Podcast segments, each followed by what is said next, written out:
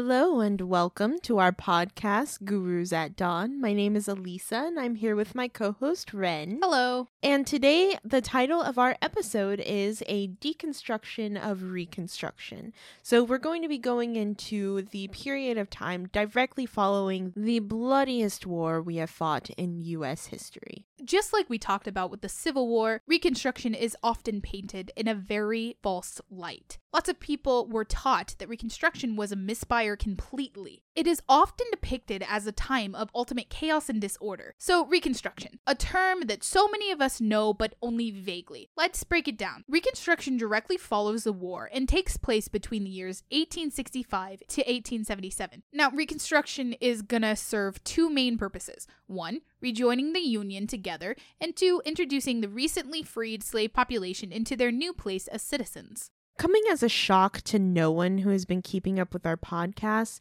these two goals are not going to be reached in tandem. More poignantly, they're going to act as a front to one another. How can the white supremacy ridden South enter back into a union that threatens their entire culture of racism, while the union is actively giving rights to those who they had been dependent on oppressing?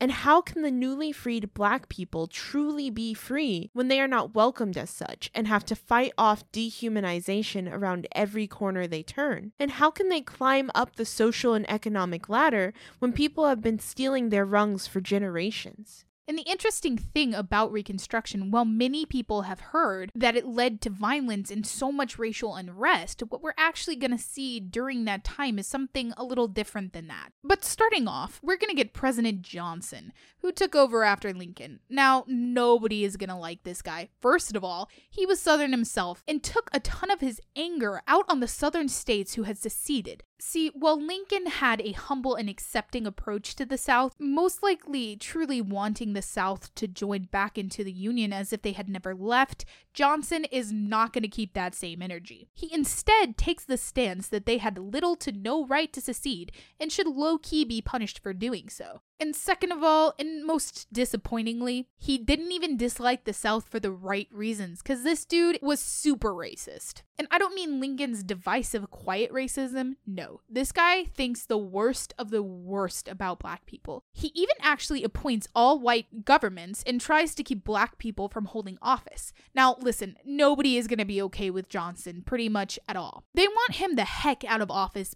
big time. He's the first president in American history to have his veto overridden in Congress when he tries to veto the Civil Rights Act of 1866, claiming that equal rights for black people somehow indicated taking rights away from white people. Another thing to be aware of is that Congress and the House are overwhelmingly Republican politicians because they had refused to accept Johnson's stupid all white initiative, and so the amount of Democrats to Republicans still hadn't evened out. And the few Democrats that were there are not going to be his fans, to say the least. So I don't think anyone is shocked when this guy becomes the first president ever to be impeached. But let's leave behind the white guys in politics and talk about how things are faring for the black population in the South. First of all, we touched on this briefly before, but very quickly after the war is over, white Southerners tried to make a new form of slavery that isn't very different from plantation slavery sharecropping. Sharecropping will likely receive its own podcast at some point because of its many layers,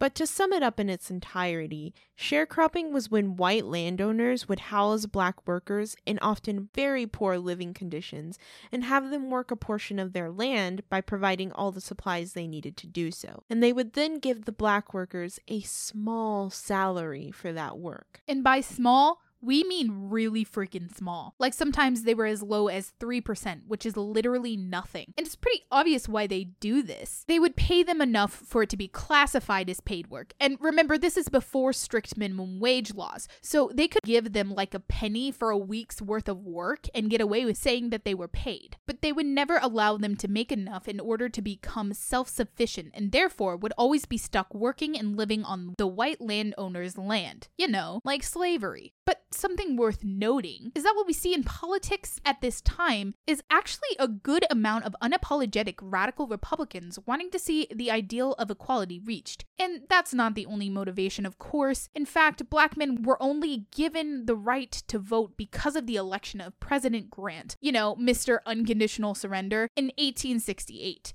While he wins the presidency, the Republicans decide he didn't win easy enough. So, to get them more secured majority victories, they make it legal for black men to vote. But anyway, the election of 1868 beckons in radical reconstruction. One notable guy who was the coolest and purest of all was definitely my boy Thaddeus Stevens. This guy knows what's up. I hope to do more of an in depth explanation of him at some point, but to stay on topic, he's going to be the most radical Republican and will take the stance that many Southern landowners have more land than they need and have it under false pretenses by reaping the rewards of other people carrying out the actual work. And because of this, he wanted to see the federal government take away a portion of their land and give it to black people who had been working the land for years and deserve to be the ones collecting profits from it. I would say that he was a man before his time, but the truth is, he was in the exact right time where he was needed most. It's just too bad that more people didn't follow his advice. Anyway, because of this large Republican majority, a lot of progressive federal laws are passed in order to tamper down various racist crap people were trying to get away with. And this is often where we see people point to the Civil War being about states' rights again, because you can see this string of strong federal laws after the war. But while it's true to some degree that the federal government does strengthen and states' rights start to weaken, the only real states' rights we see being taken away are the ones that allow for overt racism.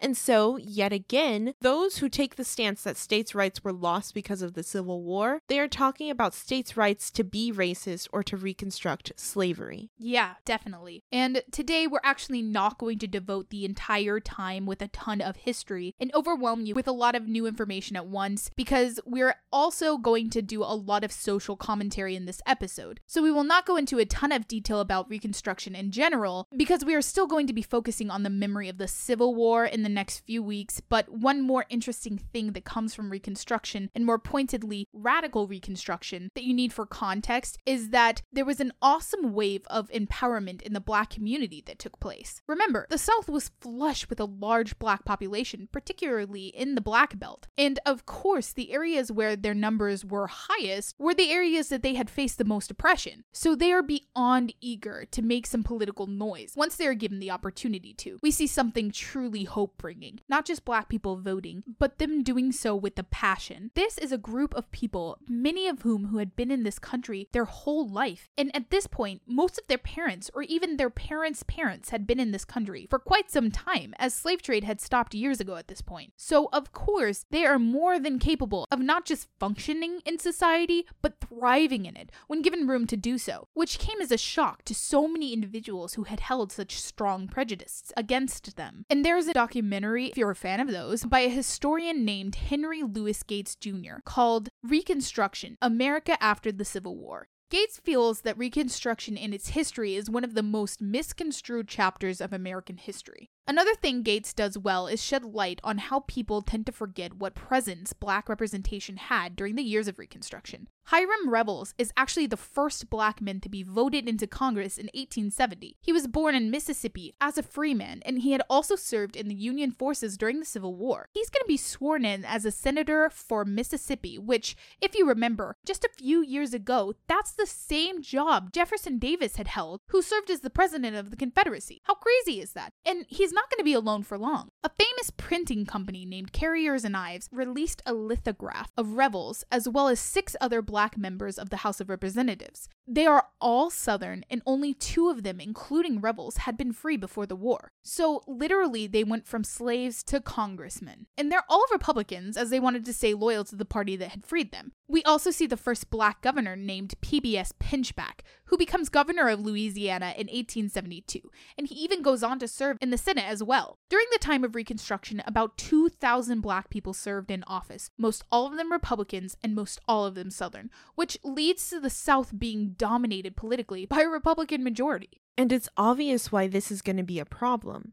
They're not just serving in public offices, but they're doing it well, and they're educated and brilliant and capable. Everything the South feared most from black people. Furthermore, as Rin said, they will be representing areas that had been the most oppressive before, and they're going to do so in a manner that does not directly cater to the interest of the elite Democrats who had grown accustomed to being the ultimate powers. So many angry white people are going to feel as if they aren't being represented in politics.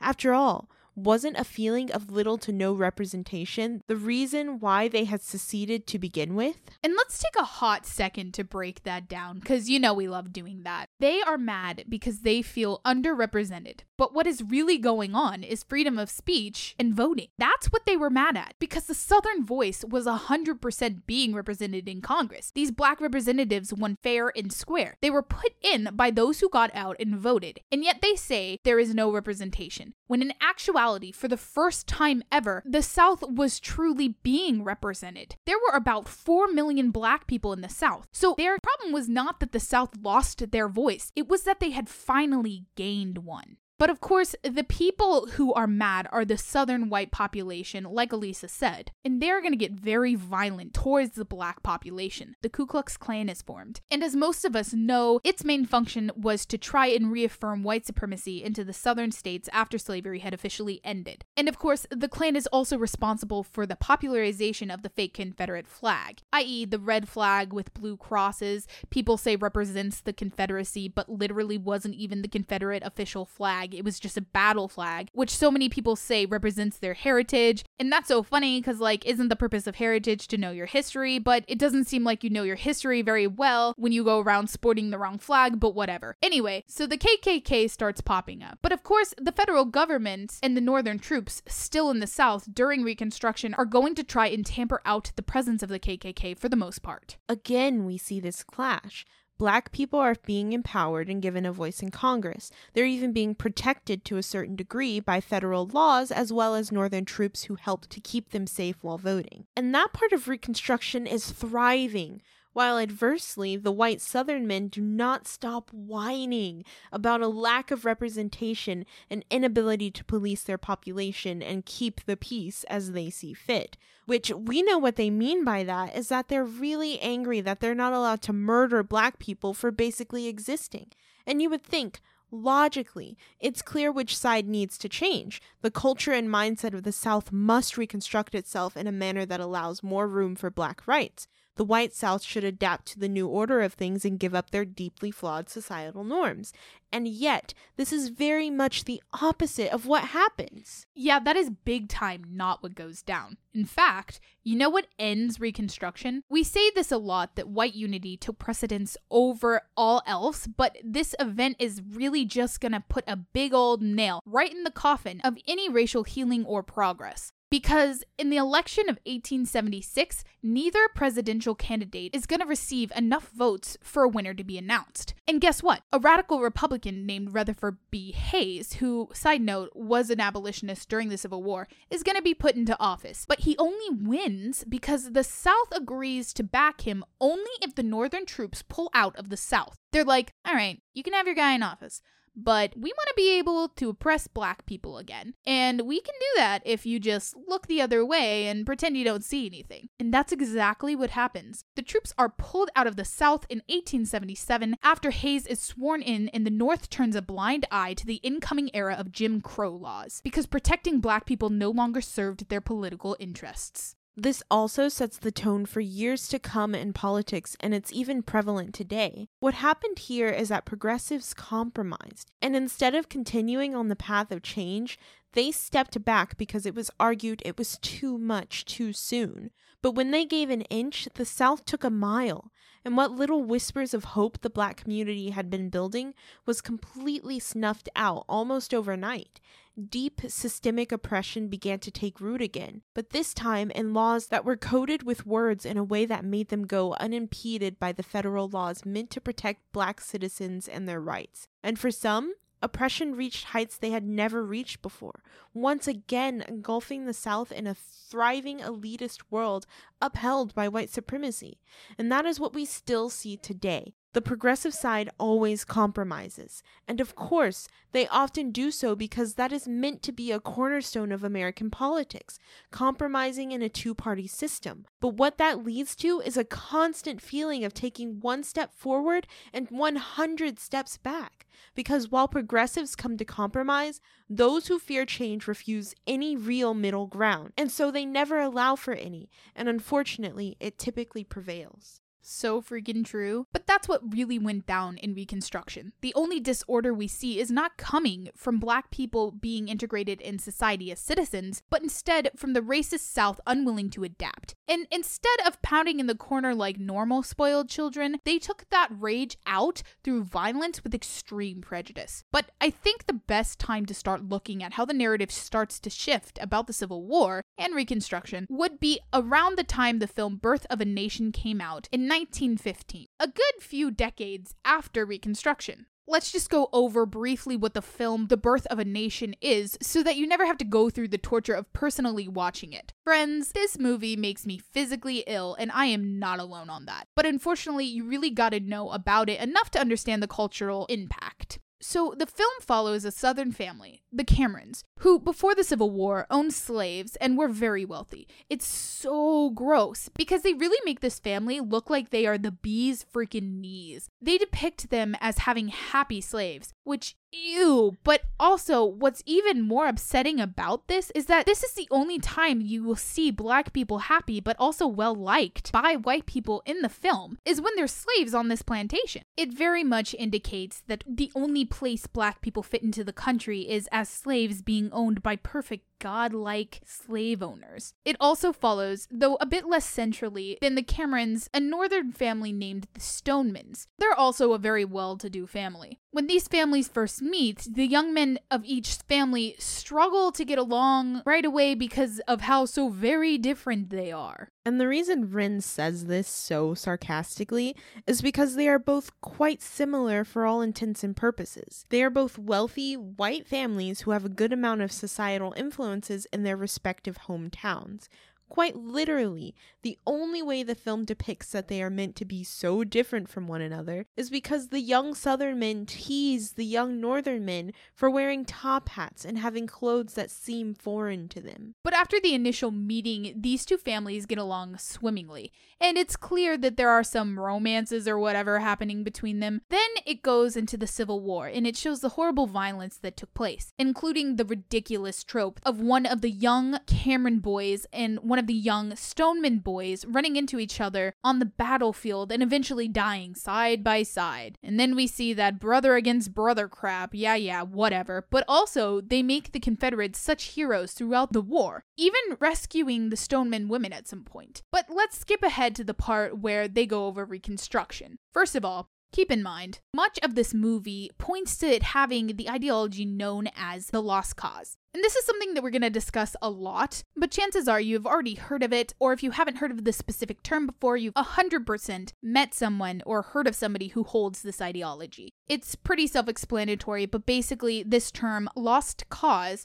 is what many people subscribe to regarding the Civil War. It has a couple basic ideas attached to it. For one, this ideology preaches that the South was just and moral in its reasons for fighting the Civil War. And yes, this very much includes justification for slavery being a necessary evil. While in later years, it will be less involved with the idea of slavery being the main focus and it more being about states' rights, it still absolutely advocates that slavery was needed to build such a flush economy, and the South had done no wrong in protecting the institution of slavery. It's also big on the Southern way of life, and remember, we've mentioned before, that term, Southern way of life, is code for the need for white supremacy in the context of slavery. They also feel that the only reason the South lost was because the North basically cheated. The North was morally corrupt and only sought to defeat the South through aimless Northern aggression because they were jealous of the South's glorious way of life and righteous cause. And the South had been superior in every way. The Lost Cause praises the crap out of the Southern leaders in the war. They are super big on how the Southern leaders were the greatest men to live, like ever. It's so funny because they deny that it's about slavery, but let's lay out their main platforms. It's literally slavery, coded terms for slavery, more slavery, and glorifying those who fought for, wait for it, slavery. But anyway, the Lost Cause is pretty layered. That's just the basics of it. But usually, that mentality is also very dismissive of Lincoln as well as the North in general. That being said, what's interesting about the birth of a nation is that it has all the signs of the lost cause except for the distaste for the North. It was clear that the North was not as glorified as the South in the film,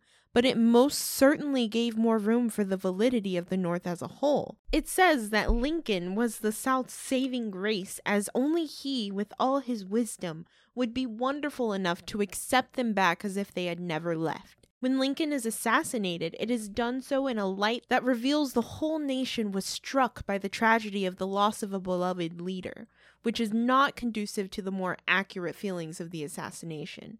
Though many Southerners did not celebrate his death, at the same time, they definitely were not struck with grief over it, as many of them had harbored resentment towards Lincoln and what he represented politically to the Southern cause. And this is interesting because what it does is illustrate that the birth of a nation was not angry with the war itself or that the Confederacy rejoined the Union. Quite the opposite. It seems rather patriotic at times and has symbols of the greatness of the unity among the North and South, and that is further made clear with the romances between the two living Cameron brothers and the Stoneman sisters, representing a literal marriage of the two places. But rather, its main grievance lies solely with the integration of black people into society. And that is very much represented within the film because, as icky as you think it sounds now, it gets so much worse. I haven't mentioned this yet, but while the youngest generation of the Stonemans are portrayed as the good guys, guess who isn't? Their father. The father of the Stoneman family is a congressman and an abolitionist. He is totally straight up evil in the film. Congressman Stoneman, for no apparent reason to be truthful with you, just wants to see the white race destroyed. Like, it doesn't even give this dude any motive. It's just basically like, ah, black men should take over, ah, and it doesn't represent the abolitionist cause very well at all. All abolitionists wanted was equality, not to oppress the white race. But we can't be super surprised because, like, people do that today. Oppressed people will say, hey, let's make sure everyone has equal opportunity. And then the main group in power is like, ah, are you trying to take away our rights? And then the oppressed group is like, no, just trying to make sure that we all have rights. And then the group in power is like, OMG, you're trying to take away our rights. We should oppress you harder. But yeah, so of course, they portray something similar to that in the film with people who wanted equality for black people. But the ultimate bad guy is actually Congressman Stoneman's pupil, Silas Lynch, who is a mulatto man interested in politics. And what another big ew for so many reasons. They're implying so many disturbing things with this. First of all, that having black people in politics can only lead to doom for the white race, but more particularly white supremacy. Another gross thing is that it's implying that Silas Lynch needs a teacher like relationship with a white man in order to succeed. And he's only good enough for such mentorship due to his white heritage, which plays into the white man's burden, as well as the idea that white men are to act as some unquestionable, all knowing father like figure to the black man. And quite possibly the worst aspect is that it suggests that Lynch finds his success only because he is mulatto, and that it is his white heritage that allows him to be smart enough to be in politics. Another ugh, part about this is that mixed people are consistently portrayed as divisive and manipulative, not just in this film, but in general, as if they are every bad part about the stereotypes of each race. Intelligent enough, like the white man, but morally bankrupt and with pure evil intent, like they viewed the black men to have, which this problematic depiction really further instills the notion that nothing good comes from the mixing of races. But yeah, so a mulatto character is the main villain. And so the storyline continues into Reconstruction and portrays that in a terrible light, of course. One thing that's super ridiculous is how the film depicts the black senators who had been elected following the Civil War. As we said, these men had been well educated and more than aware of how to participate in politics. Yet in the film, they are shown to be without all manners, unruly and loud, chaotic and stupid. And this is so insulting to the black men who were elected because they had conducted themselves in such a proper manner. If you'll remember that lithograph we spoke about earlier, they had made such leaps and bounds for views on the character of the black man. They were drawn in the likeness of their true features and in elite clothing, which Henry Gates has also mentioned was a revolutionary occurrence in itself, as it was one of the first times that black people had not been illustrated with monkey like qualities. And that was a caricature that had caused so much hurt and is still present in the black image in media today.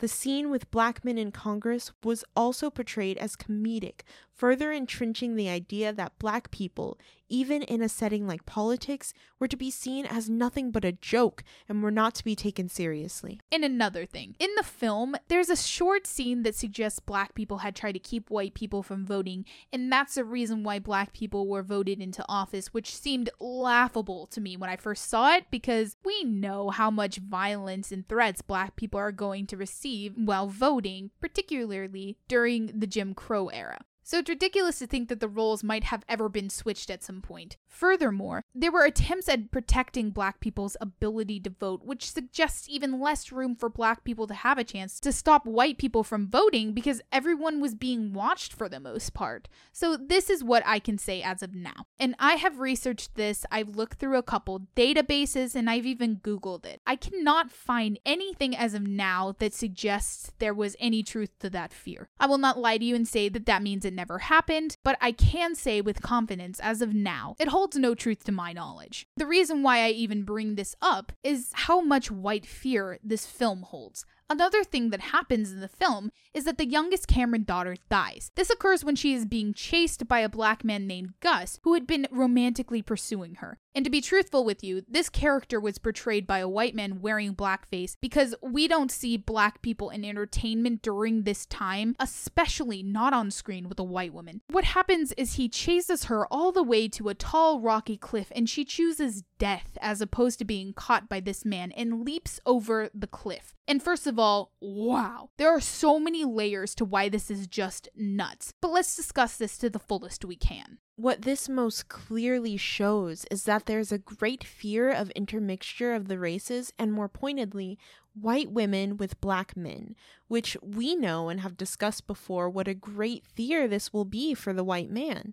It doesn't only depict that fear of intermixing, but it does so in a way that paints the black man as a predator, as well as placing all the blame on him.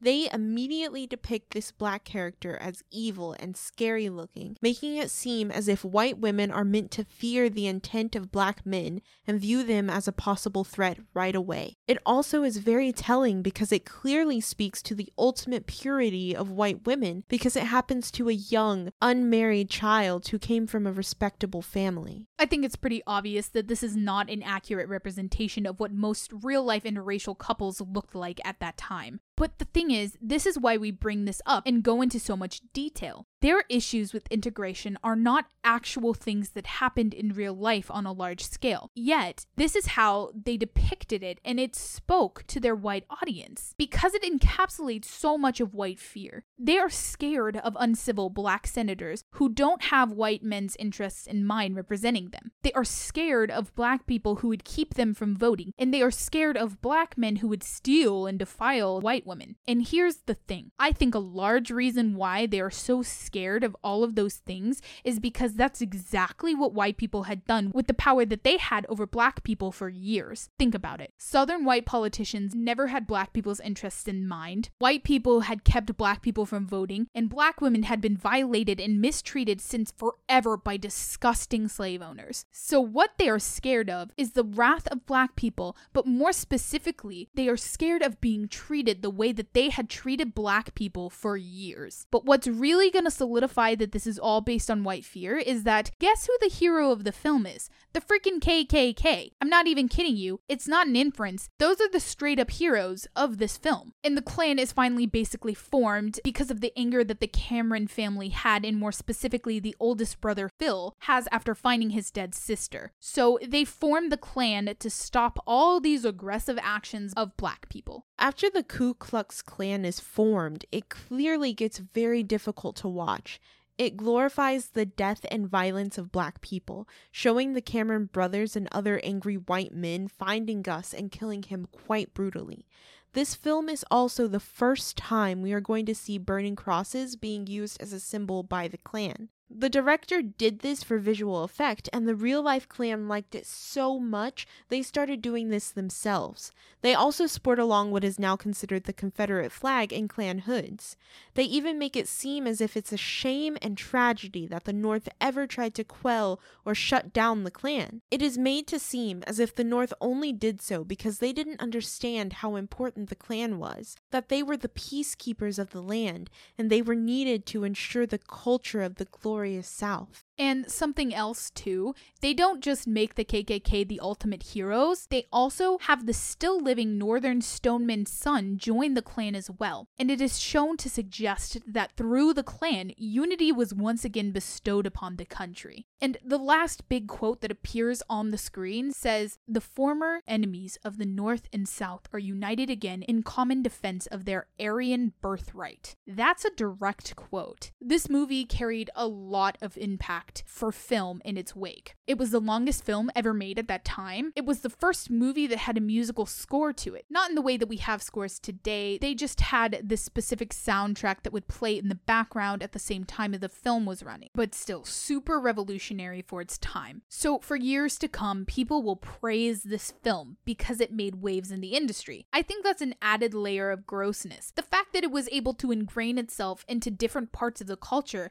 and stay rooted even longer. So you might be thinking, how on earth did people like this? Well, white people didn't just like this film, they loved it. It was a huge hit. It was viewed at the White House, and President Woodrow Wilson reportedly remarked that it was like writing history with lightning. My only regret is that it is all so terribly true. And he was also noted as saying that it was one of the most historically accurate films he had ever seen. And like, bro, did you even watch the film? It speaks volumes about white fear, not just because of the movie itself, but in an even deeper manner. This film was based on a novel by a man named Thomas Dixon Jr., which was also adapted into a play, and then the film, which means people read the book and they liked the book. They liked it so much, they made it into a play, which was enjoyed so well, they made it into a movie. And the movie did so amazing, it literally ingrained itself into society. But another thing to note is that black activists will use their voice to discredit this terribly inaccurate film. They will organize protests, and the NAACP leads an initiative to have it banned from being viewed. They had a pretty well based fear that the film would incite more violence and unrest between the races. And it kind of did lead to just that. It's largely believed that much of the resurgence of the KKK during this period in United States history was due to the recognition and popularity of this film.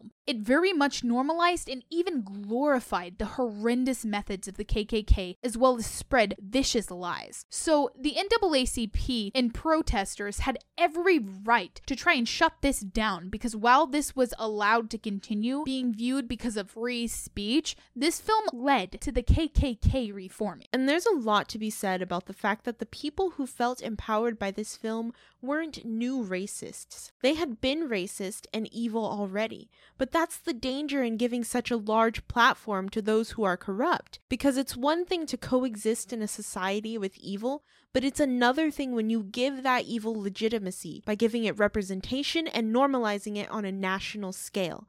And if it sounds like that hits too close to home in today's society, it should, because that is absolutely what we are seeing today and in the highest office of the land. Dang, speak on it, Elisa.